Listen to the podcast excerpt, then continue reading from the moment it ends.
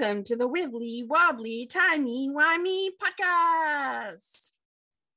I'm Alicia Kelly, expert at applied analysis, and if I say the right words with the right emphasis at the right time, I can make men weep. And I'm Talia Franks, media critic, fanfic enthusiast, and no mortal has power over me. And we're here today to talk about the Shakespeare Code, the second episode of Series 3 of Doctor Who. The Shakespeare Code aired on April 7, 2007. It was written by Gareth Roberts and directed by Charlie Palmer. Reminder that time isn't a straight line. It can twist into any shape, and as such, this is a fully spoiled podcast. We might bring things in from later in the show the comics, the books, the audio dramas, or even fan theories and articles. With that out of the way, all the world's a stage, so let's get in the TARDIS. All right, IMDb synopsis. The doctor takes Martha to London in 1599, where William Shakespeare's new play is being used by three witches in an evil plan. Such a shitty synopsis. Get it together, IMDb. So bad. Literally none of them were good. Our synopsis is this is the one where Gareth Roberts tries his best to make Shakespeare as gimmicky and offensive as possible. Ah! I'm annoyed. I'm upset. But on the bright side, while this episode is blah, our episode about it is going to be great because guess who's here? We have a guest. Is this the part where I jump in? This is the part where you jump in. Yes. That's my cue. Hey, y'all. Thanks for having me. I'm Skye, and I co host the Queer Archive podcast with my partner, Brenna and we are a queer and feminist Doctor Who podcast where we watch episodes of Doctor Who, shock, and we just talk about them with our community. And I'm happy to be here. We're so happy to have you here. I'm so hyped. You've been on our dream list of guests for so long. The collabs, they're happening. Yes. Yeah, I'm pretty sure all of the listeners know how often we cite you and be like, by the way, don't even bother listening to us. Just go over to Queer Archives. Just they said everything better and smarter. there needs to be multiple queer podcasts about Doctor Who, you know, like there shouldn't be just the one. Same with podcasts hosted by fans of color. Like there should be so many that we're constantly referencing each other and we can host our own stuff and collaborate and I think that's slowly but surely happening, which is super exciting. It is super exciting. I'm super excited. So, Skye, can you tell us a little bit about your journey with Doctor Who, like where it started, how you got to be making the queer archives and the sort of story behind that, and anything else you'd like to tell us about your journey with Doctor Who? Of course, yeah. Brenna watched Doctor Who before me, and that is absolutely 100% the reason why I started the show to impress her. And it was early on in our relationship as friends where I just wanted her to like me so bad. And she talked a lot about the show. And so I was like, yeah, watch it. Had no idea what I was getting myself into. Let's just say that. And of course, it turned into a love for the show.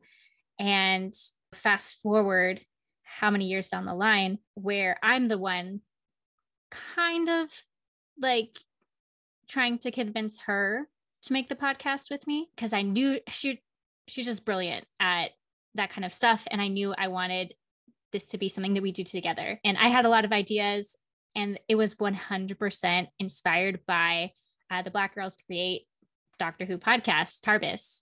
Just seeing them be out there. I think y'all have similar experiences where if we see ourselves out there making content about the conversations that we have in our own circles around our virtual dinner table, then it's just so much easier to imagine ourselves doing that as well. So I got really inspired by listening to Tarbis pretty much to the point where I was talking back to the the speaker in my car commuting and listening to their episodes and I was like I need to make my own thing and I hope that creating more podcasts as a really accessible medium just encourages other folks to do the same. Like I said, there just should be lots coming from our community because there's so much to talk about with Doctor Who. And we can always look at it from like a different angle. And yeah, it's really transformed how I interact with the show because it is introduced me to so many different people who I enjoy the show through.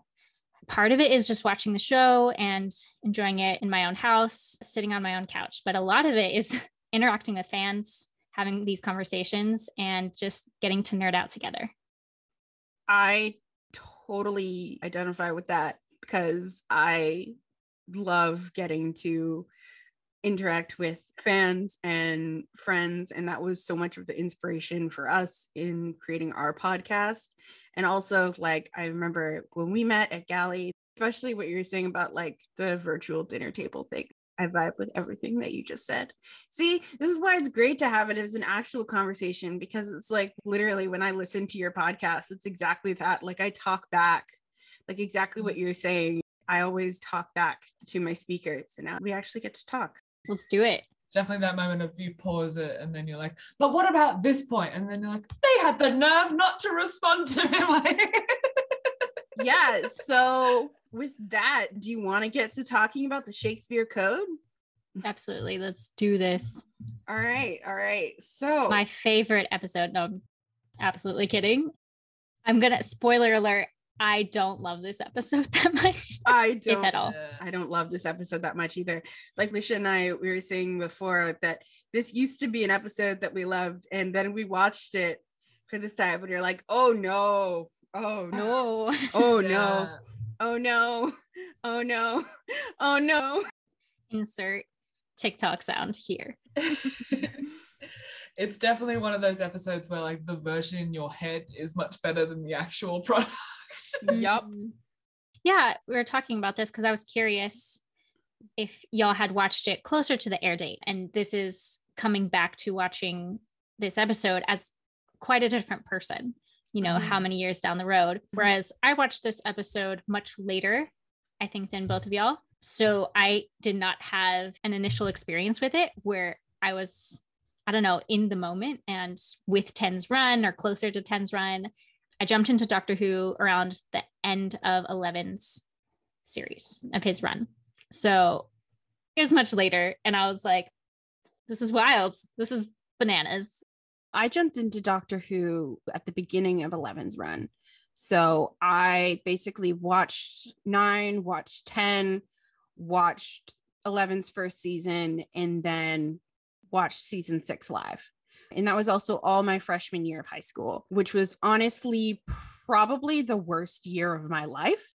And it is not an understatement to say that Doctor Who was one of the things that was like foundational in really helping save me at that point especially a lot of the episodes that I watched those first five seasons were episodes that I kind of clung to for a long time. I just really loved this episode for it's funny. I love this episode because I was really into Harry Potter. I was really into Shakespeare and I was really into witchcraft. And all those things Trinity. converge in this episode. But then watching this again, it's like, okay, the Harry Potter references are still good, but I don't love Harry Potter anymore. And then the Shakespeare references are terrible. and the way it represents witchcraft is shitty. So, what do I do? Everything is ruined. yeah. And now we have to contend with the fact that the doctor is a TERF supporter. So, yay. like, yeah. Oops. it happens. Oops. happens to the best of us, I guess. Yeah. The this episode is really aged, but I guess it also hasn't because one of the things that I don't like I don't want to really spend too much time on, but like one of the things yeah. I think it's appropriate to address is the fact that Gareth Roberts is a very vocal transphobe and racist and has not at any point in time expressed any regret or apologies about things that he says. And that's part and parcel, that's right, like it's woven into the fabric of this episode, unfortunately. Yep. Yeah, there's so many points where it pops out. Even from that first moment when the doctor and Martha like come out of the TARDIS and there's that total disregard of Martha's worry for her safety. And the doctor is just like, oh, walk around like you own the place. It's what I do. Or whatever he says. Yeah, easy for you to say, you white attractive man. What the fuck? He's like, oh, it's not so different from your time. And it's like, what? Mm. Yeah, I think that there's like the nuance there, right? Because his statement, his dismissal was wrapped up in a statement that so profoundly displays his white privilege, absolutely missing the point, right? Like y'all said, of course you can act like you own the place, but the idea, like the literal idea of white supremacy and racism, is that that is only afforded to white men, especially like mm-hmm. a white, good looking man walking around doing that. Yep. And it undercuts the idea that could have been done better, which the two next episodes in Doctor Who that try to tackle head on a similar idea when a Black companion's relationship to traveling in the past comes up and they express concern for their safety. So that we get later on in Doctor Who, and we could totally talk about these because they're really great comparisons to make throughout this episode. But Thin Ice and Rosa. Two of my favorite episodes, honestly. Super great. Yeah. And you could just track the like evolution, like this three step evolution of Doctor Who through those that start here with Shakespeare Code. Then we get a huge step up to Thin Ice, and then we get another step up to Rosa, and specifically how that question of a Black companion traveling to the past, expressing their concern for their safety, and how the doctor responds to that. And I think what even Thin Ice does better than Shakespeare Code is the question of acknowledging that there actually are Black people present in that time that they're going to. So it's less about Martha just being able to walk around, act like she owns the place, and like that be all fine and dandy. Instead of making it about pointing out how whitewashed history is, which Thin Ice does really well, instead of the doctor doing that, he just dismisses her concern entirely, which he does not have to be concerned about, which mm-hmm. is again like just showing his privilege. And on top of that, not even thinking about her own safety, but going further to not acknowledge that, oh, I didn't think about that, which is what 12 does. He's like, I didn't have that thought. You did. Let me course correct and let's address it. He just dismisses her concern outright and be like, you shouldn't worry about that because actually London's totally the same. There's diversity in the past, blah, blah. He just doesn't address the history there. And then 13, another step up where not only is she thinking about this alongside her companions in the moment, but then she leverages her privilege and makes sure that they engage this risk only on their own terms, right? So she takes it seriously. And I think mm-hmm. that there's so much more to unpack if you compare those three episodes together.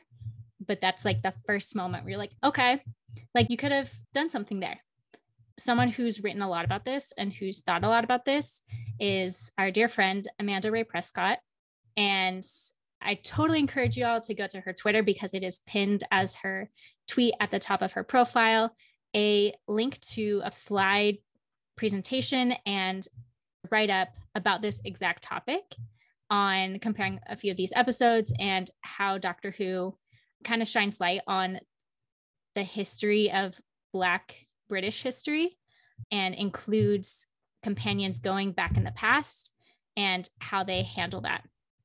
And this is a good example of like outside of just having Black people there, you could have actually done something powerful with that.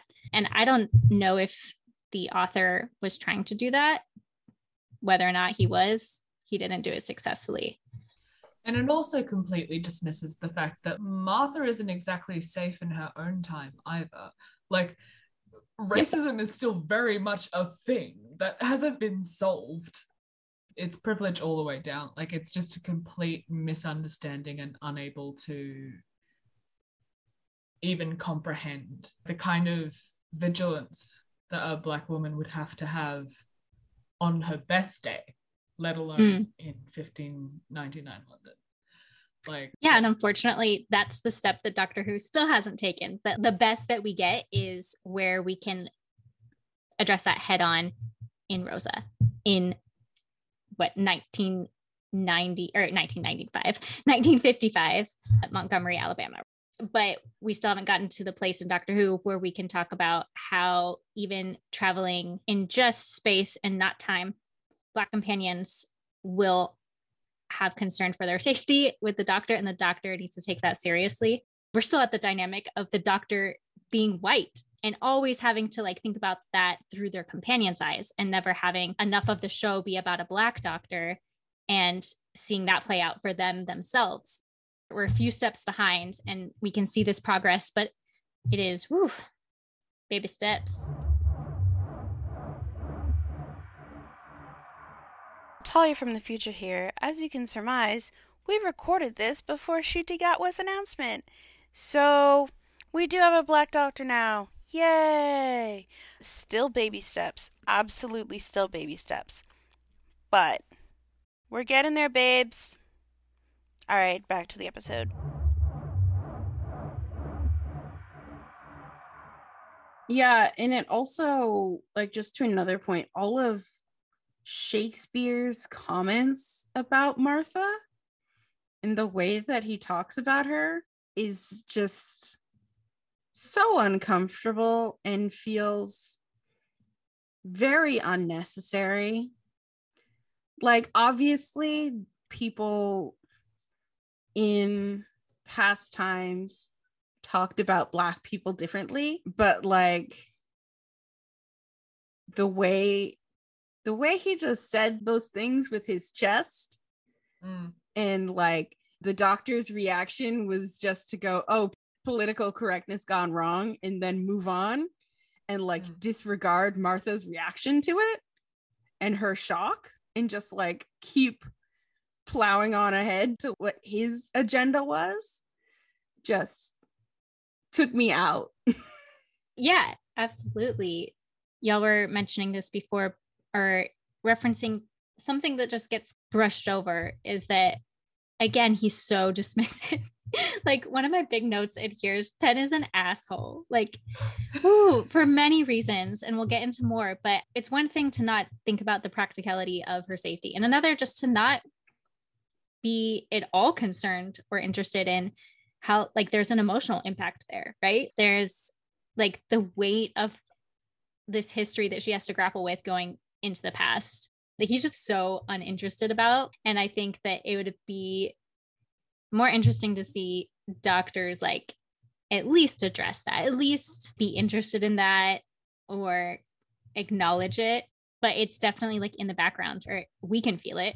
But yeah, to your point, Talia, this is another thing that Amanda definitely touches on, where it's an annoying framing that the author puts this in because he's like trying to say there's always different ways that people are advocating to frame our language around how people want to be spoken about. So like at Gallifrey 1 is a great example where we had a guest come up for a Q&A and was not really intentional about the language that he was using as a white man asking a question to a stage full of three POC guests on the Gally stage. And he just threw out the phrase like non-white at them. And it was like super super uncomfortable as an audience member let alone as someone being interviewed on stage as a guest of color. And obviously the language that he was using is super important and informs that dynamic he did not say guests of color or people of color or actors of color. He said so y'all are non-white. Like as if he was trying to say that like the non-whiteness is very apparent here and it has to be addressed blah blah blah. And so in this episode they're like oh well that means that we can just kind of make fun of the way that people frame from generation to generation and how like the language of race evolves. And it's all just political correct nonsense because now y'all want to be called like POC but before you want it to be called this and it sounds ridiculous.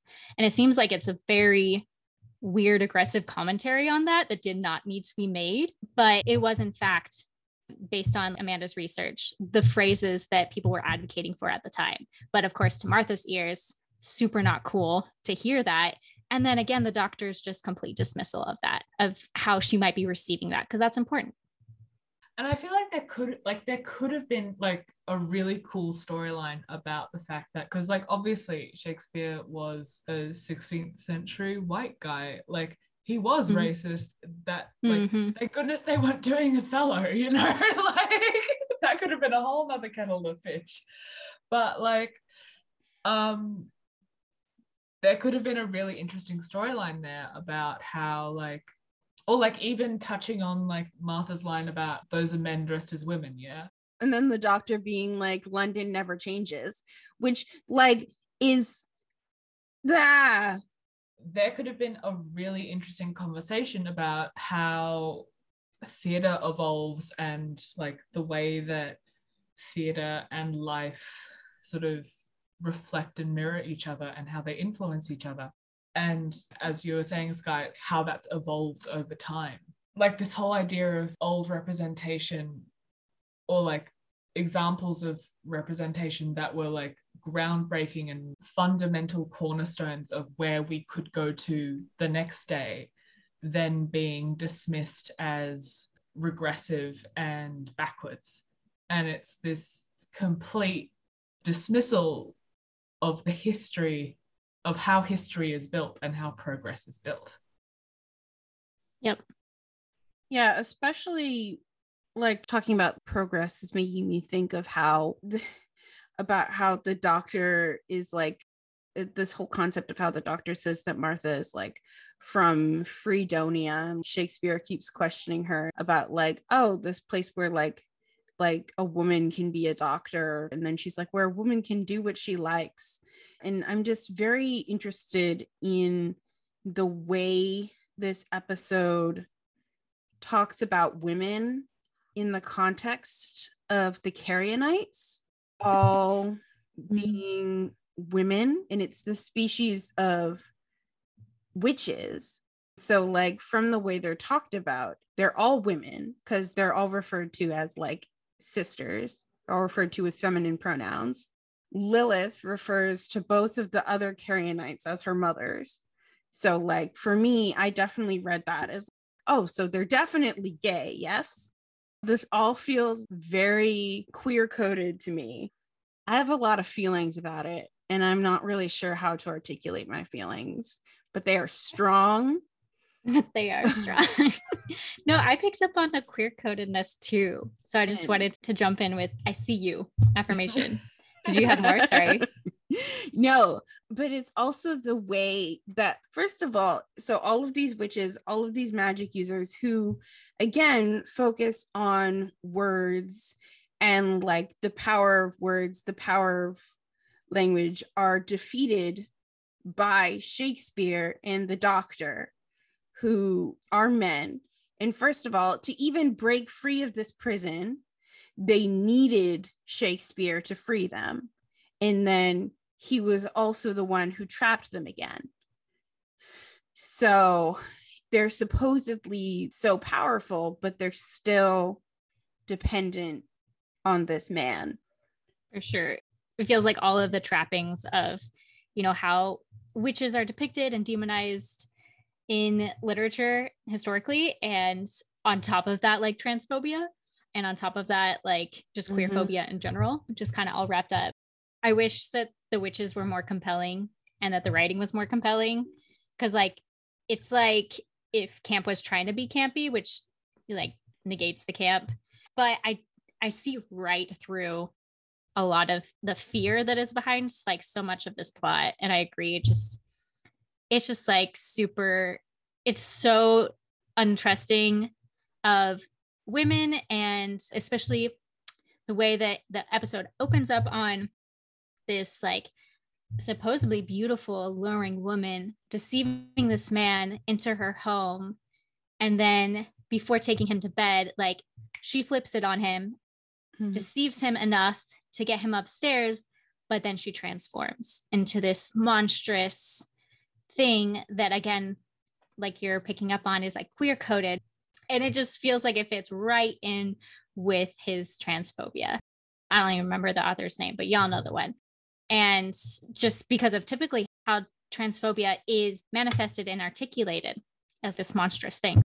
And yeah i wish it was all more compelling.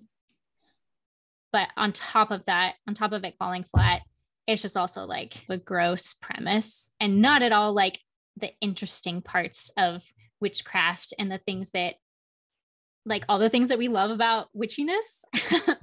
it's just like the tropey trope stuff and just like camp that isn't even camp.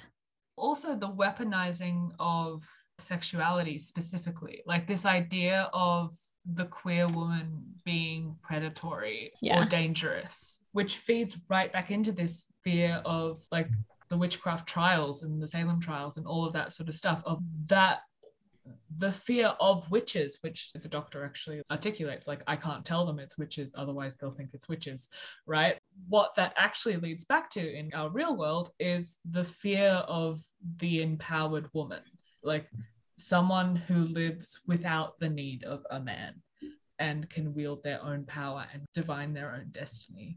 The purge that happened there removed so much knowledge and so much power that was traditionally held by women.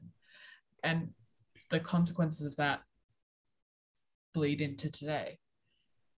So this is going to get a little bit high level and niche, but Speciality. So when I was in grad school, I took a class called Magic and Witchcraft in the Ancient Near East. And my final paper was about the demonization of the witch as an illegitimate practitioner of magic in the ancient Near East. And it was basically about how witches who were women were basically seen as illegitimate practitioners of magic as compared to the men like exorcists i might be mispronouncing this it's been a while but like ashipu is like the sumerian word um, or akkadian i don't know it's been a while since i actually How dare you? I forget exactly where the word comes from, but basically, the whole premise of it was that men were the only legitimate practitioners of magic, and women, witches who practiced magic, were bad. And so, this is very much making me think of how Shakespeare, who like is the one with the power in the words, and like the doctor also with his science or whatever, and his grasp of that. Like the men are like able and like even the doctor who names the Carrionites like when he does the magic and the words and everything that's good. But the Carrionites which is women bad. Um, Men equal bad. yeah, even the doctor with his time lordy connection brain thingy that he does pull out this episode is very magic adjacent adjacent uh, Mhm. adjacent if you think about it. But no it's like science. It's like time lord shit. It's like not that level. So um you know totally different category. And it's always been framed through the doctor who up until this point has been a man and i even like okay so i haven't thought about this like too deeply. So absolutely you can hashtag it ain't that deep. But like i do i'll throw in there a, a little bit of an eye roll just at the fact that of course history works in such a way that we're talking about shakespeare is the episode that we're doing right now. We're talking about words. So it elevates the words of shakespeare that he wrote and he invented over all the other literature because that's just how history works. And i just have to eye roll a little bit because here it literally gives him such grandiose importance that these aliens they're aliens right? They are aliens yes. Okay cool. I was like yeah. So these aliens they could choose anyone any place anytime anything and they choose him for their plans because we believe he is the god words. And i just think about how like the role of the latin language in like his work and the expelliarmus word that you know is at the climax of this episode. And of course it like wraps back into jk which like is just the cherry on top of this transphobic cake you know? Like of course we obviously didn't know at the time but wow what a probably not coincidence they're probably in a book club together or something. But like now we know and it just adds another layer to this. But yeah like even in her books the role that the latin language plays in the right way to do magic the right way that witchcraft is taught is very much emphasis on latin spells and how that's because the latin language is linked to authority, history, and control. And of course, when we say that, we mean Western authority, Western history, Western control. And that's the version that JK builds with her books. And that's the version here that is elevated because that's Shakespeare's. That's what he leans on. And so much of his words are rooted in that language. Yeah, it's just another thing that was in the back of my mind, just comparing those two different powers. That obviously his is the most authoritative power because of who he is and the influence that he has had on the world because we've highlighted his works for all of those different reasons. Yeah. And I feel like we've highlighted Shakespeare so much and in so many different ways that it was inevitable that Doctor Who would do an episode on him. But it feels like the way that they did this episode was also just so it feels weird to say self aggrandizing because the self is Shakespeare, but like it was aggrandizing. it was like weird. The way it's building him up is so, I mean, it's like you said, the way it's reaffirming this institutional power just feels very icky to me. And it's weird because I like Shakespeare. I like his plays. I like his sonnets a lot. Oh, absolutely. Mm-hmm. Which is why, weirdly enough, part of the reason I dislike this episode is even though it does build Shakespeare up and draw from so much of it, is it does it badly. It doesn't even do a good job. It doesn't yeah. even do a good job. One of the reasons that I initially really liked this episode is generally how Shakespeare is portrayed because I do think as a Shakespeare nerd and as an English nerd, I find it really frustrating when people are like, oh, Shakespeare's boring. Like, I can't read it. It's all just these old fuddy duddy words.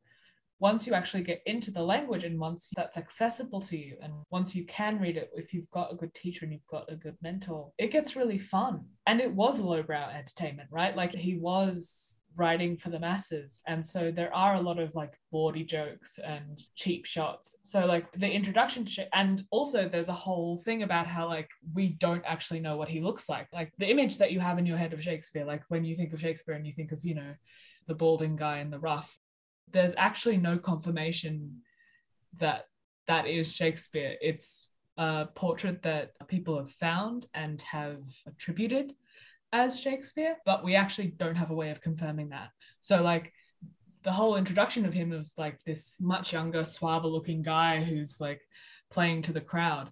That's a really good introduction of flipping the script and like using what we do and don't know about this man to introduce this level of intrigue and interest to the episode.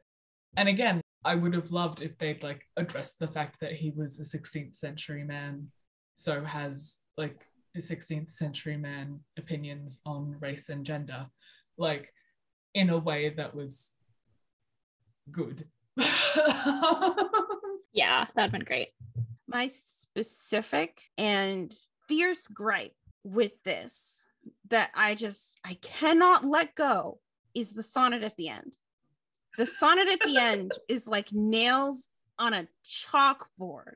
I don't know if either of you know anything about shakespeare's sonnets Listen, I'm just going to apologize that Brenna is not here, seeing as she is basically a Shakespeare scholar. Uh, she hates this episode too. So, uh, but she would have had something to say. She would definitely agree with all you're saying, Lucia, about hopefully breathing fresh air into the, you know, misinterpretation of Shakespeare being super highbrow and the fact that like most of his stuff is boob and fart jokes. Mm-hmm. I know a lot of her students, me included, when I was learning this, just clutching our pearls, learning what it's actually about, all the body jokes. So 100% agree with that. But yeah, I'm sorry that you got me instead of Brenna on this very Shakespeare centered episode. I'll do my best. So it's been a while since I actually like strictly studied Shakespeare, but the sonnets are like widely thought to be broadly about two people.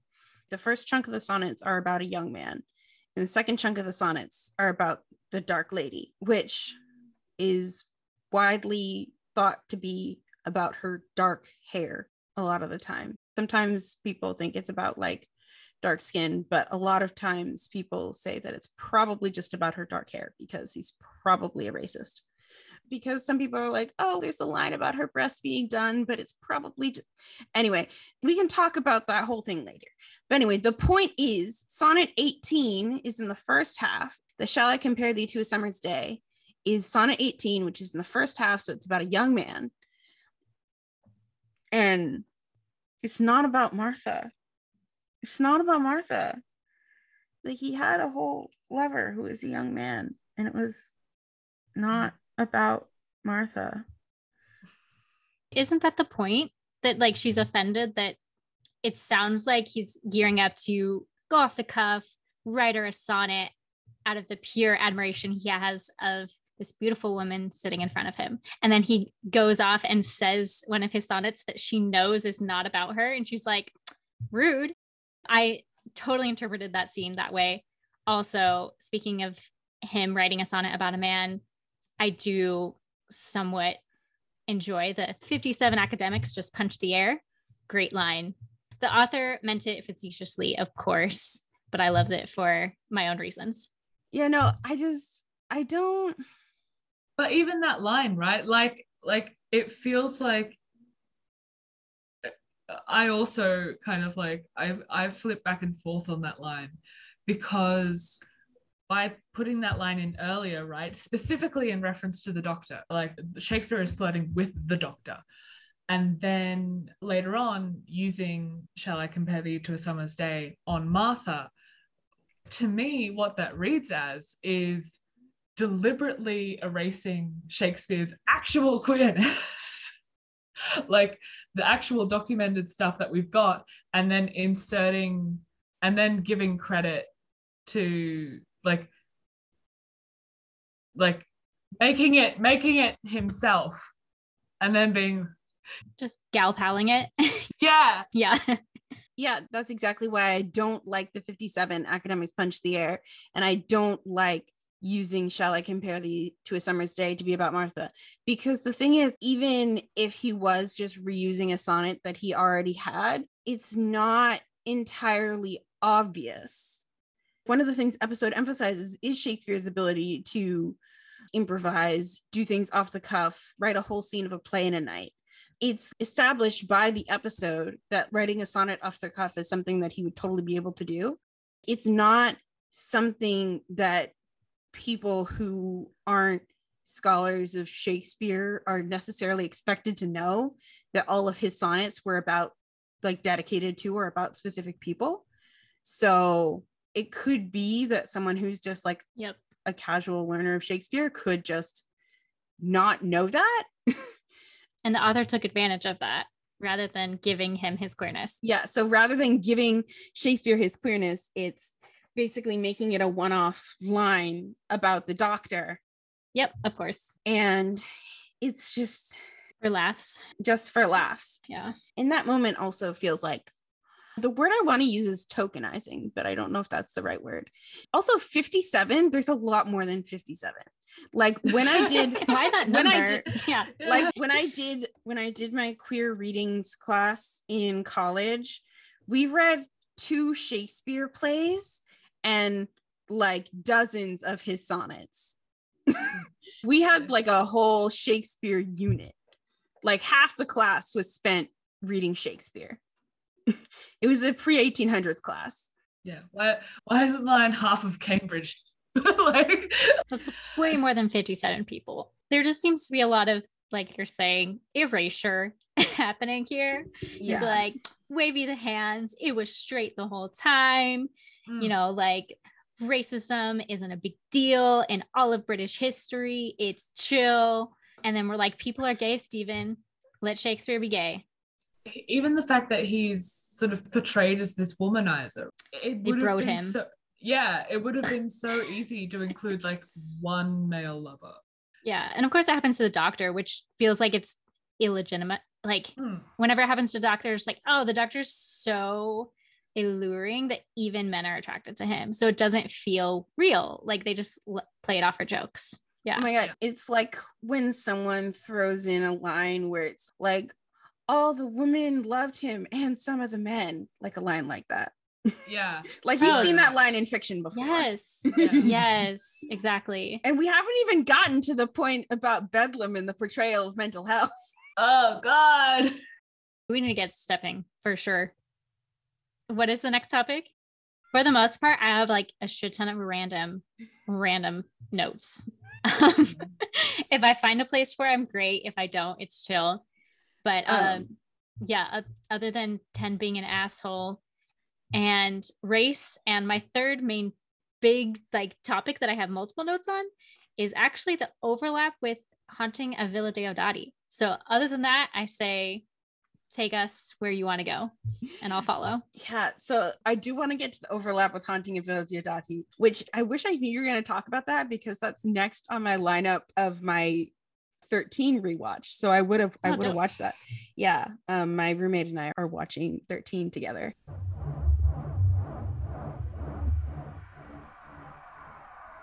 So there's a couple things wrong here. And I think part of it is just like 16th century attitudes about mental health are much different from 21st century attitudes about mental health. And like that's something that I always struggle with and always pains me to think about because like honestly like I haven't done a whole bunch of research on it but I feel like it's probably a reasonable representation. It's just a distressing representation. So there's two things that distress me about the scene when they're in Bedlam. One of them is Martha and Shakespeare's conversation. The other one is how when Martha is like shouting to be let out and is having is panicking about the carrionite, the doctor is again dismissive and he's like that's not going to help everyone is shouting.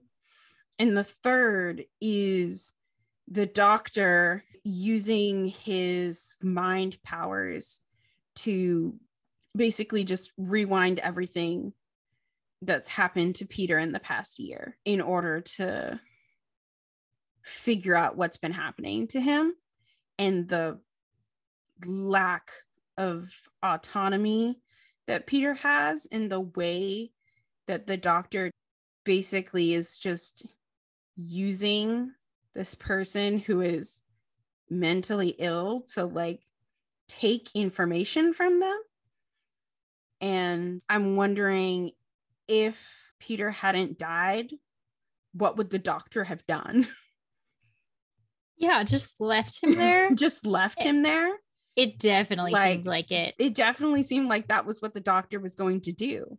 And it's like, It was what? so manipulative. it's yeah. so manipulative. It Like, was the not a good look. was not a good look. The doctor was just taking what he needed and leaving because he made no efforts. And especially because specifically it was the conversation between Martha and Shakespeare and the doctor that was distressing me because Martha was upset about all the patients, prisoners being whipped all the time. And the doctor is basically not sympathizing with her at all, but not helping her through the like trauma that she has of grappling with what is going on because this is a very traumatic feeling for her being in this space, Especially as a doctor, right? especially as a doctor. This is her field. And so seeing this is very traumatic for her. And then the doctor turns around and gets all righteous and says, like, it helps if you don't whip them. The doctor obviously agrees with Martha because he goes and shouts at the guard, but doesn't actually verbally agree with Martha or empathize with her in any way. It's very convenient that he got to be righteous in that moment and look like the hero for a question mark standing up for these patients. They one of them he just absolutely manipulated into giving him what he needed and like he was very tender and sweet up until the moment that he knew he was going to be able to get the information and then he flipped into typical what I think is like a lot of Ten's meanness. Like he has this particular brand of meanness that I think shows up a lot. He just turned that 10 meanness on. and I was like, dang, like that is super, like I said, not a good look for you, 10. But yeah, of course, like when the moment came and he had his opportunity to slip in his little clever remark, he could totally look like a hero. Mm-hmm.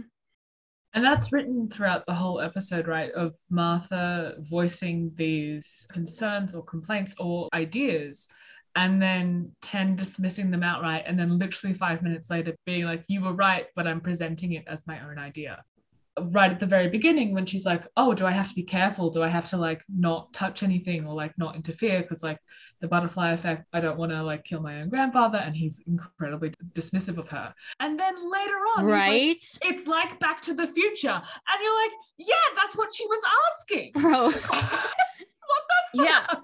Yeah. Martha, how have you not been thinking about this this whole time?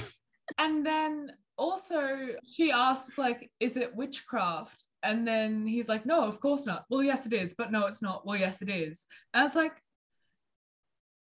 I'm at a loss for words. Like, please. And then, of course, the awful scene in the bedroom where he's like comparing her to Rose. And like, it's Bro. just, she's treated Yeah. so horribly. Yeah, and and this is this is also a small a small thing in the grand scheme of things. But he gives her a loose toothbrush that was just in his pocket and it's like why would you put that in your mouth if it was just loose in his pocket? Like didn't even come in a wrapper. It was just hanging out in his pocket, probably has lint on it. Sorry, this is a tangent. no, I agree. Like, I thought it was gonna be. I I saw it like happening right because I forgot what happened this episode. I was like, oh, one of Doctor's like super weird antics where they do something and they think it's normal, and then the companion gives them a look like, what the hell are you on about? Like, I'm not gonna fucking take that nasty ass toothbrush, but it's not framed like that. She's like, oh, thank you for this toothbrush. I would not be brushing my teeth with that. No, no. It didn't even come in like some plastic, like have a little cap. Um, not uh that was like next to his sweaty armpit. Absolutely not. Absolutely not. No. Okay, also the psychic paper. So remember when at the beginning of the episode when he shows Willie Shakes the psychic paper and uh he's like, yo, that's blank, blah blah, blah. And then Martha's like, no, it's not. It says blah blah blah blah.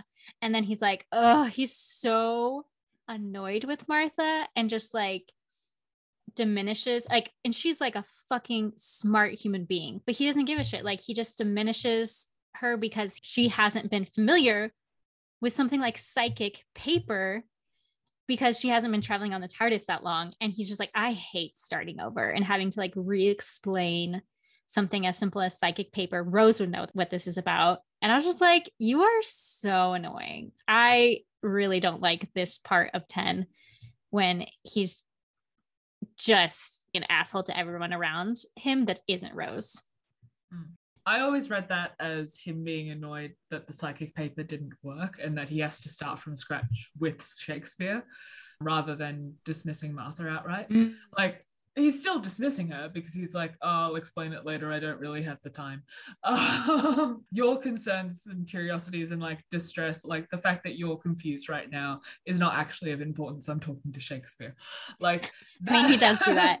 The only reason why I don't read it that way is because either the line before or right after is him calling Shakespeare a genius for not being fooled by the psychic paper. So he's actually impressed that he isn't fooled by it. So I don't think that he would be frustrated with Shakespeare, but maybe I'm predisposed to seeing 10 be frustrated with Martha because he does it a lot. So I didn't think about that that reading. Yeah, I also read it as 10 being frustrated that he had to start over from scratch talking to Shakespeare, but I also totally think that you're um I think that 10 was frustrated with Martha and that's what made him say it, but he was excusing it by making it seem like he was saying it about Shakespeare. Because it can be explained as him saying it about Shakespeare, but he could have been meaning it to be about Martha. But I feel like we have been talking for a while and I want to move to the next topic because, yeah, I'm very interested to hear your thoughts about how this is like Haunting of Villa Diodati, which Lucia hasn't seen. Oh, Yo, like, can I, any spoilers? Should I stay away from anything? Go ahead. Go ahead. Yeah, feel free to spoil away. But I'm just letting you know this is going to be a me and you conversation. but I'm excited for it. Okay. This wasn't something that was on my radar at all going Mhm. into this episode. It was just something that I was like, hey, that reminds me of the haunting of Villa Diodati thing, a theme or a moment that happened. I love that episode. So it's really cool to have these comparisons. And then they just kept happening. So I was like, okay, this is mm-hmm. this is a thing. So I don't know if they really amount to anything, but it was enough where I wanted to kind of map it out. A couple of the things that I noticed, and you may have more, Talia, one is I was just thinking like it is wild that out of all the episodes, there's so much overlap with Haunting of Villa Diodati. But everything that I saw, for the most part, Maxine did with this episode try to do better. and we're all surprised, right?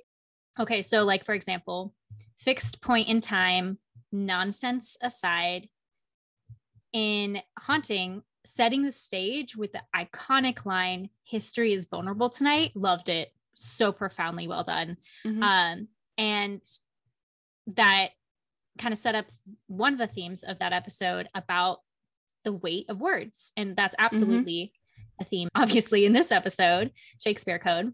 In haunting the climax of the episode is probably the doctor's speech. One of the most quotable lines in that speech is words matter. And i just i just think that for many reasons it was just done so much better and so much more to the point and succinctly and profoundly in haunting of mm-hmm. villa diodati without slapping us over the head with it. The theme of how words impact people and how they shape culture and how much they mean to us personally and at large. Like i got that really strongly. Mm-hmm. And then here it felt like in shakespeare code it was just continually undercut by the things that we've already discussed in the episode because of the framing of the writer and there was like a few moments in shakespeare code that i appreciated but it's really hard to divorce it from everything else that we've been talking about one line is you can change people's minds just with words in this place. And I think that's pretty cool because I do resonate with that in how words in, you know, certain pieces of media or culture, especially as a queer person, with how it has changed our lives to see representation or our stories played out in certain stories, even if they are coded or even if we have to like read between the lines to see ourselves, like that has mattered to so many of us. So I can like pick it out of Shakespeare Code and take it with me, even though the surrounding context isn't my favorite. But yeah, all in all, I just think that it was a shared theme between the two episodes, and Haunting did it better. And then they also share the fact that they're both about historical figures. And we've already mentioned like the things that we loved about Shakespeare's depiction in this episode, but overall, like I didn't feel super moved by Shakespeare as a character, where I totally did by all of the historical figure characters in Haunting. It just felt like an intimate storyline in a way that Shakespeare Code didn't. And yes, they were historical characters whose lives have been well documented for sure. But in the Doctor Who episode, it felt like they were real people first and historical figures second. And in this episode of Shakespeare, he felt very much like we are talking about the idea of a historical figure the whole time. He never felt like a real person. And of course, like both of these historical figures were not fooled by psychic paper. And I thought that was super well done and funny in Haunting. And again, the doctor in both times, they're like, that's super impressive. It either takes very little imagination or very high extreme amounts of imagination to outwit psychic paper in Doctor Who thus far. So that was like another parallel that I didn't expect. I think Haunting seemed to address race better, ironically, even though it didn't come up that much. Um, it was set in the past. So I think Ryan and Yaz's presence was done well because it felt natural in that setting, because of course it was natural in that setting, but it didn't mean that white supremacy didn't inform their treatment in some moments, even if it was super subtle. So Ryan in Haunting was assumed to be from the colonies, as if he couldn't have not been born and raised in the British Isles, like let's say Graham. So there was like these pieces of dialogue of how he was treated. And of course, hearing Lord Byron's intentional in front of the whole crew, like pontificating on the British Empire's expansion and the legacy of conquest and that whole like really annoying. And it was well done because they made it very clear that he was being an annoying character in that moment. Like we were all mm-hmm. audibly eye rolling at him. But like the presence of racism was still in the episode. And that was important. That happened. Whereas my relationship to how Shakespeare Code handles race is much different. And I don't hold it in high regard by any means. Okay. And then lastly, to wrap it up, I just liked how the doctor in both stories have like this insistence on there not being something like witches. And then in Haunting, there was the insistence that there's no ghosts. And then by the end, they're like, oh, unless there are witches or ghosts. Like they totally just portray that assumption slash insistence on their companions that are questioning that idea. So it leaves room in the show for that mystery, which I love. Yeah, no, I appreciate all of that, especially especially because the ghosts in Haunting Diodati in the way that we don't ever get an answer for how Graham got those sandwiches yeah. and the explanation for those ghosts drives me bananas. I need to know. I need to know. But also Haunting is also the episode that gave us that Daddy 13 picture. Iconic. So for that, I will f- be forever grateful. But some of the other things that I noticed that's connections between those two episodes is one, how 10 was like, oh, I was just going to give you a quick trip in the TARDIS, but I mm. guess we mm. can stay and how 13 was like i just wanted to like pop in to like see frankenstein but there's a greater mystery here. Let's figure it out. And then the other thing I noticed was how these episodes referenced big historical events without really talking about them. Um, specifically, how the Shakespeare Code really talked a lot about the plague without talking about the plague, like yeah. about how Shakespeare's son died.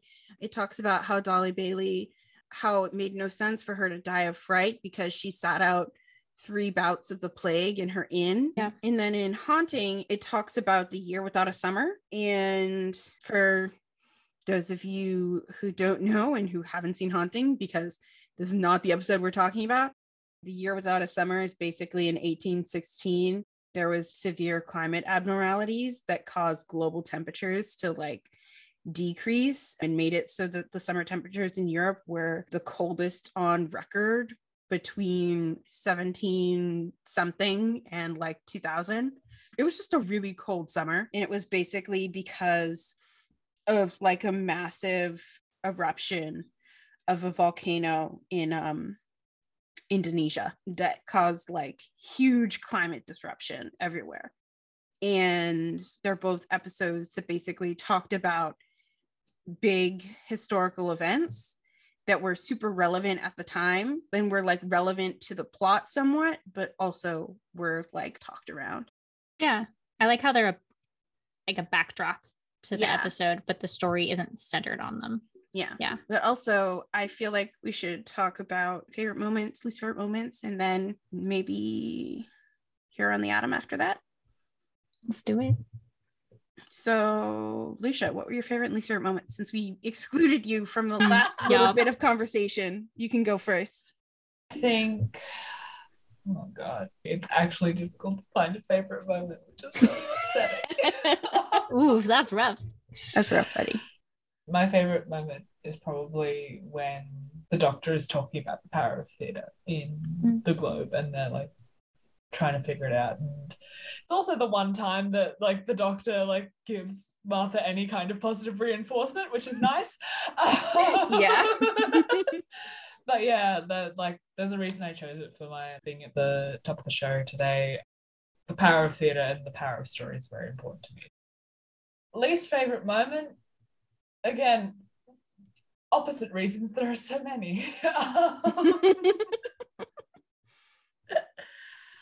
yeah, no, it's the bedroom scene. It's the scene where he's like, there's something right in front of me and I can't see it. All that kind of garbage. Yeah. Yeah, this is going to be easy. We have the same favorite, least favorite moments because you right that's the only good point of the episode and also that's my least favorite moment but specifically the point where he says rose would know because why would rose know anything Bro. It's like when you romanticize something that you no longer have and you just totally make up the idea in your head. They're like, this thing or this person would do this. it's like my cat who I love who died and I miss him a lot but he also used to like scratch up all my stuff and vomit on things You don't you don't think about that part. Yeah. Yeah. and I don't think about that part I just miss him a Rose lot did the same thing. She like scratched and vomited on everything all the time, right? I remember that. I refuse to believe that Rose retained any information about Shakespeare from school. I refuse to believe that she learned anything from any of her Shakespeare units. That's not where her mind was. Oh boy. All right. Did you have a or you have the same least favorite moment you said? I have the same favorite moment and the same least favorite moment Do you want to talk about why it's your favorite moment? Just so we can boost up a little positivity. Oh, it's my favorite moment because I also think that it's a great message about theater. And also because he says, Martha Jones, I like you. And that's the only nice thing he's ever said about Martha. so far. No, he said really nice things about her. In, he was really nice to her in Infinite Quest, which is a Patreon only episode. So you mm-hmm. can only listen to that episode we recorded if you are a patron of ours. But he was really nice to her in that episode. That episode should be canon. That's because Martha is the best. yeah, Martha is the best, and 10 does not deserve her. Ten is a fool. 10 is a fool. Honestly, like the amount that I wish she could be 13's companion. Honestly. No, but really, like even even Mandip Gill has said that. Like, let's see, Yaz and Martha and 13 just kick it. And when I say it, I mean ass, because they would kick ass. Like, damn. Yeah, and Bill. I want Bill on that TARDIS too. That could maybe like put me over the top and it would be too much to handle. Yeah, no, I might Dream team. I might ascend to a new plane. Yeah, into queer heaven, queer space heaven. Absolutely. Yeah, Martha is the best. And I'm going to skirt around the typical format of favorite moment because y'all chose the only answers possible in this in this episode. So I'm just going to say Martha is my favorite moment. Mm, yep, it'll work Yep. in this episode because despite the writing falling short and being what it is, she's still Fred. And like, I loved her first line in the episode because she's like, no, but really, bro, you have to tell me how it works. How does time travel work? And they're like flying in space, and the TARDIS is going bananas. And she's like, okay, but like, tell me, I need to know. And of course, the doctor's like, you don't want to know. I, I can't deal with that right now. But I just loved how curious she is because, like y'all said, Martha asks the best questions. And I love when it pops up like that. Yeah, the interesting thing about both Martha and Bill as companions is how much I love them as companions, but so many of their episodes I can't bear to watch because while they're excellent companions, they're some of my favorite companions. I love them as characters and like Freema and Pearl are some of the best actors that Doctor Who has had their arcs have been so terrible that I find it hard to watch. them. Like I was tweeting about this the other day, which is going to be months and months ago once this episode finally comes out. That I love Bill as a character, but I can't watch past Knock Knock in season 10 The end with knock knock.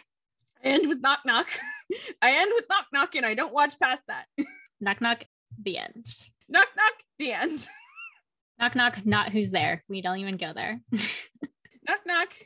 It's over. Yeah. I mean that's totally fair. Also, uh, Martha is a queen for telling Willie that his breath stinks at the end. Just pure icon. Yeah. I hate that they like put us through all of that really forced compulsive heteronormativity the whole episode. but I'm glad that she ended out like a queen. Oh my god. The absolute commitment that this episode had to disgusting 16th century teeth. Why is so much of Doctor Who obsessed with disgusting teeth? it continues. It is still a current theme. Every era, every showrunner has invested in that theme. now, I feel bad for anyone who watches Doctor Who and has a teeth phobia, except they probably don't watch Doctor Who anymore because they have a teeth phobia. But also, I never talked to you about this before, Skye, but do you also have an issue with the fact that the main villain of series 11 is always called Tim Shaw and that's not actually his name. When we did this episode, Brenna brought that up. And I did not really because to me it felt like a punch up where he is just such a representation of space colonialism and quote unquote white supremacy that making fun of his name felt like it was getting at his ego as like an alien that took himself way too seriously mm-hmm. and mm-hmm. didn't deserve that. But I think I landed on hey, call people by their names. And because it was a name that, of course, didn't sound white, and then she turned it into a very white sounding name, that is the part that felt the ickiest to me. Yeah. Um, like the how that typically happens is we try to translate it into a like white sounding name so that we can pronounce it, we can understand it, and we can learn it and get familiar with it because it's like to this particular character in the role that he plays it still in some ways feels like a punch up which is good but yeah, I, that's why I, I have i have complicated feelings about it because it's like on the one hand it's a punch up but on the other hand that's not his name. Yep. Yeah. Anyway that's another tangent. You actually have seen that episode though lucia of 13, I've seen to the episode with the pregnant guy on with the pating. you haven't seen Demons of the Punjab, which no, is a severe offense to me. Like I am personally offended that you haven't seen Demons of the Punjab. Oh, at first I thought you meant the episode, but you mean the fact that Lucia hasn't seen it. Yeah, no, I am personally offended that Lucia hasn't watched Demons of the Punjab. I have a tattoo dedicated to Demons of the Punjab, and Lucia hasn't seen it. It'll happen. It'll happen. It's gonna happen. It's, it's just the same as like we had this conversation very early on in like I made the decision and I brought Talia screaming and kicking with me that we were going to watch every single episode. um, it'll happen eventually. If you aren't caught up on 13 by the centenary, I am going to buy a ticket to Melbourne and sit you down and make you watch them. Ooh, an ultimatum. I mean, that's fair. That is a reasonable request. Come on. Only if I get to feed you properly. oh, how about this? I will commit that for every Doctor Who episode you watch of 13, I will have a day where I eat three meals a day. Um, I will go um, on a hunger strike until you watch until you watch all of 13's episodes. Lucia from the future here. Um, so update. I have not watched all of 13, but also Talia has not gone on a hunger strike. So we're all winning. I have watched Demons of the Punjab now, and it was phenomenal, and I can't wait to talk about it with all of you. But you will have to wait for my full thoughts. I did do a uh, oh lord, whatever it's called. Um, when I watched it on Twitter and commented about it, you can find it if you scroll back. I don't do those anymore. They were draining and awful. Uh, now I just talk to Talia about them. So you'll hear that, I don't know, in about five years. See you then. Bye. Uh, anyway, here in the Adam. Stop me if you think I'm overstepping, but I think we're pretty clear on who the Adam is as a whole. I think the doctor is the Adam. Yeah, what a dick. Stop being mean to Martha. Skye, do you have an alternative to so the Adam? Um, I'm not sure. I'm always unsure about whether we need to explain the Adam to the guests. The Adam is not necessarily the villain, but it is the person who was the worst. Yeah, I hate. Imagine if I was like, I don't know. He's, he's okay. like, let's really talk about this. No, absolutely. I might have to kick you out of the Zoom. yeah. That would be the like, I've been kidnapped line to like immediately distrust me for sure. yeah, no. I think Uh, Ten treated Martha brilliantly, actually. Oh god, where are they? Oh, no. Yeah. Who's the hero? I mean, I want to give it to Martha, but But she wasn't allowed enough autonomy to do anything. exactly. Do we have to give the hero to Shakespeare? I don't wanna. Does he deserve it? Like, He did send the Carrionites back to their little crystal. okay, if we're using that logic, then yeah, let's just give it to Martha because she put the nail in the coffin and said Expelliarmus. Even yes, let's give it to I- Martha. All right, She She she had the final word. She had the final all word. right, word. Yeah, let's give it to Martha. All right, now grading. Production. A real mix. The actual sets and everything, everything looks gorgeous. It looks of the time. There's some fun little CGI moments, but mainly Apparently, it was one of the most costly stories ever produced in the series because of that set design, specifically the mm-hmm. house at the beginning, which they immediately reused as much as possible. So, at least there's that. Yeah. There was some like really odd directorial choices though. Both Lilith, which the other thing that I didn't really bring up in the body of the episode, but like the fact that her name is Lilith and this guy is not like that's suspicious maybe. Like oh goodness. But so in the intro, uh Lilith like speaks directly to camera, which is a choice. Like that's very much you don't do that normally. I'm like, okay, Bold. bold. Okay, we're doing this. So then that introduces the idea of breaking the fourth wall and like borders between fiction and reality, which like this episode kind of half sometimes not really deals with. Like it's it touches on it. And then Peter does it as well. He looks directly into the camera. But like I cannot for the life of me figure out why. It doesn't make sense. It's just really strange. I didn't notice. Are you kidding? It I didn't always notice. It always pulls me out. I just don't understand why that because because generally like in our like day-to-day television and film specifically because film is like a direct follow-on from theater there's the idea of the fourth wall right the invisible wall the wall that doesn't exist between the stage and the audience and unless you're doing like a specifically non-naturalistic performance the wall exists for the actors for the characters. It doesn't exist for the audience. And this is where the idea of breaking the fourth wall comes in is when characters directly address the audience. And that's how you get like characters like deadpool. Breaking the fourth wall is like a thing and it's notable and it's done with purpose because you are specifically breaking the suspension of disbelief of this idea of a contained world but there's no purpose to it it's not used there's nothing it's just really weird Okay, I promise I didn't notice. It wasn't that weird. it's weird to me Okay, well maybe you're weird. um maybe like a three I thought it was really I thought it was really good. I thought the production was good. I was gonna give it a four. What do you think, Skye?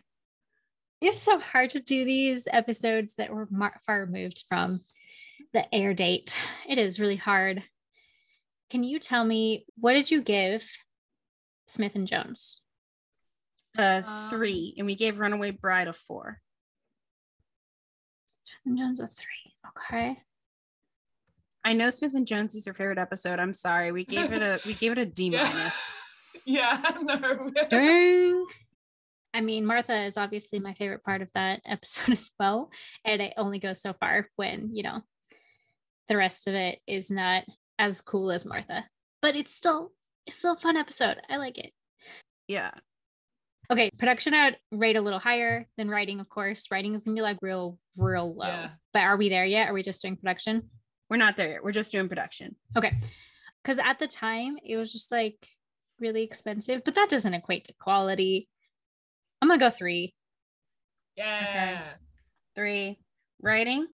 I know it's a small thing, and like obviously you have to do it for the plot of the show to work. But Gareth Roberts' attempts at trying to mimic Shakespeare's writing was not good. No, it, was it was real bad. It was so bad. I really want Um, to. Oh god, this Nice try, episode.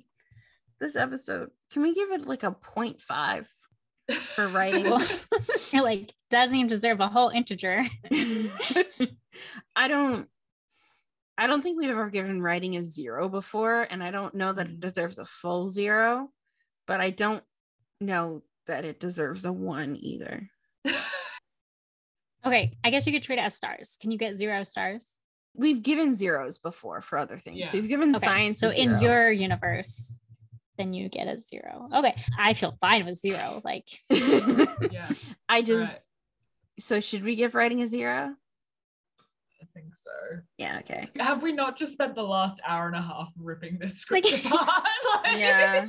like there was positivity was near zero percent. You're right. I just I don't like giving out zeros, That's fair. but Yeah. I think this does deserve it though. would it have been better if it wasn't written at all? Yes.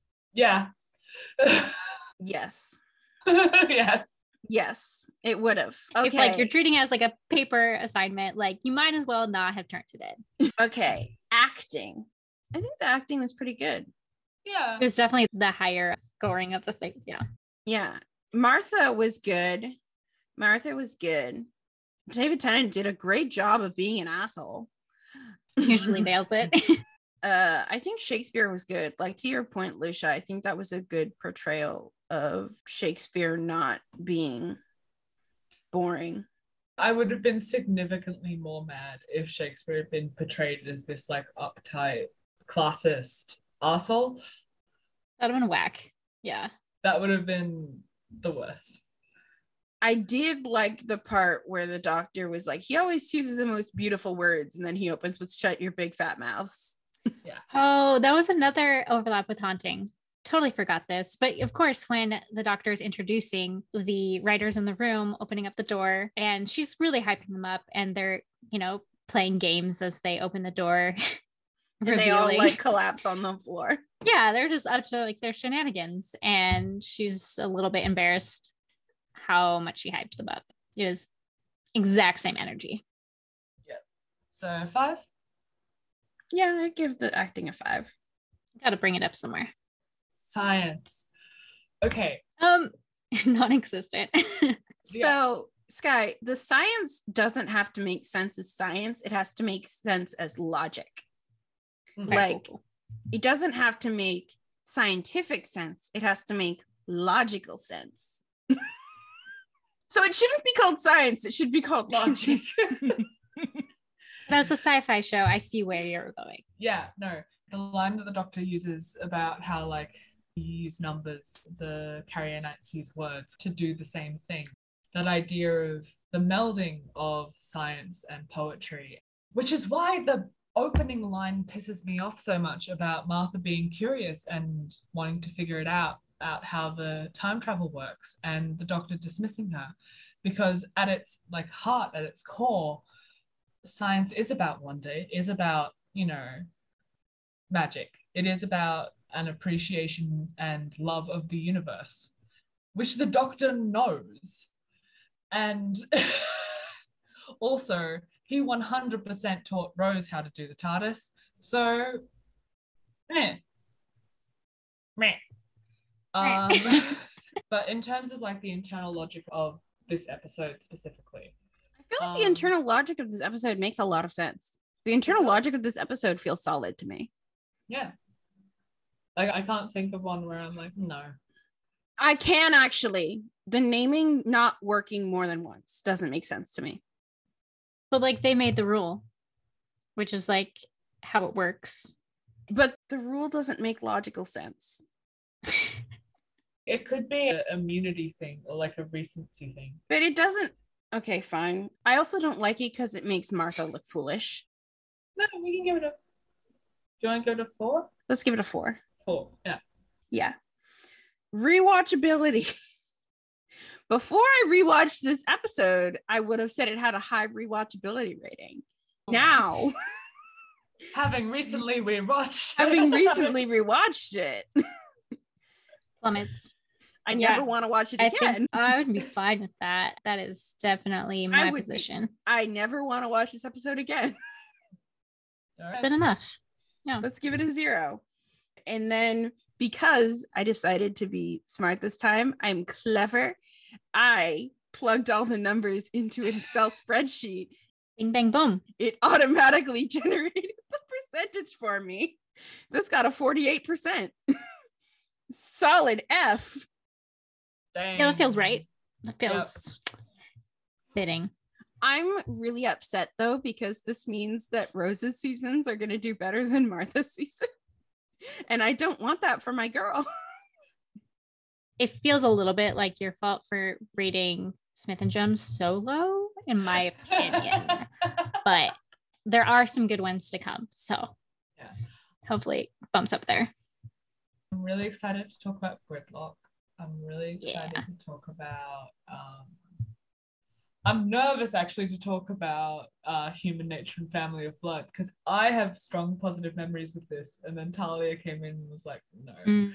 So And we have a guest for that episode that I don't know how they feel about it. Mm. I know they have strong feelings about it, but I don't know whether or not they're positive or negative.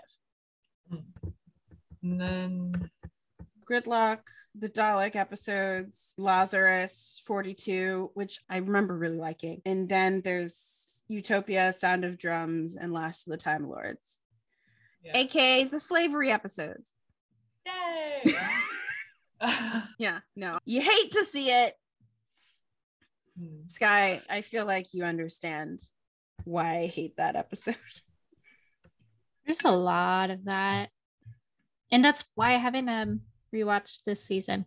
I'm like hyping up Smith and Jones in my head and giving you all a hard time. But for all I know, I could rewatch it and um feel a similar way y'all feel about rewatching Shakespeare Code. I was really looking forward to rewatching Smith and Jones. And the funny thing is, I had recently rewatched it actually, and I really liked it the last time I rewatched it, which was only a few months ago. And then I rewatched it again specifically for the podcast. And I was like, oh no, rewatching it critically is bad. No, sad. Mm. I think, unfortunately, one of the things about Martha's season is she is the first Black companion. So there are a lot of missteps and a lot of like not great. She's also the rebound companion. Yeah, there are a lot of things about how just generally Martha is treated that makes watching season three difficult. She's also the only black solo companion. Hey, y'all, I have to hop off. Um, yeah, sorry. After the grading, we were wrapped up. This is just shop talk. Yes, sorry. Yeah. Um, So thank you for joining us. Yeah, absolutely. Thank you for having me. You're very welcome. It's been lovely having you, Skye, and we look forward to seeing everything that you and Brenna do in the future, and we will, of course, be listening. Yeah. Hell yeah. Uh, stay cosmic, y'all. And I'll see you next time. See ya. See ya. Bye. Bye. Thank you for listening to the Wibbly Wobbly Timey Wimey podcast. We hope you enjoyed this adventure with us through space and time. You can find us elsewhere on the internet on Twitter, Tumblr, and Instagram at WibblyPod. Follow us for more Wibbly Wobbly content. You can find out more information about us and our content on wibblywobblytimeywimey.net and full transcripts for episodes at wibblywobblytimeywimey.net slash transcripts.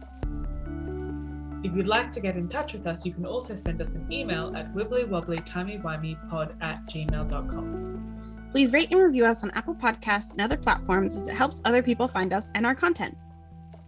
If you'd like to support us, you can send us a donation at paypal.me slash wibblypod. Special thanks to our editor Dee, who has been a vital member of the Wibbly Wobbly team. That's all for now. Catch you in the time vortex.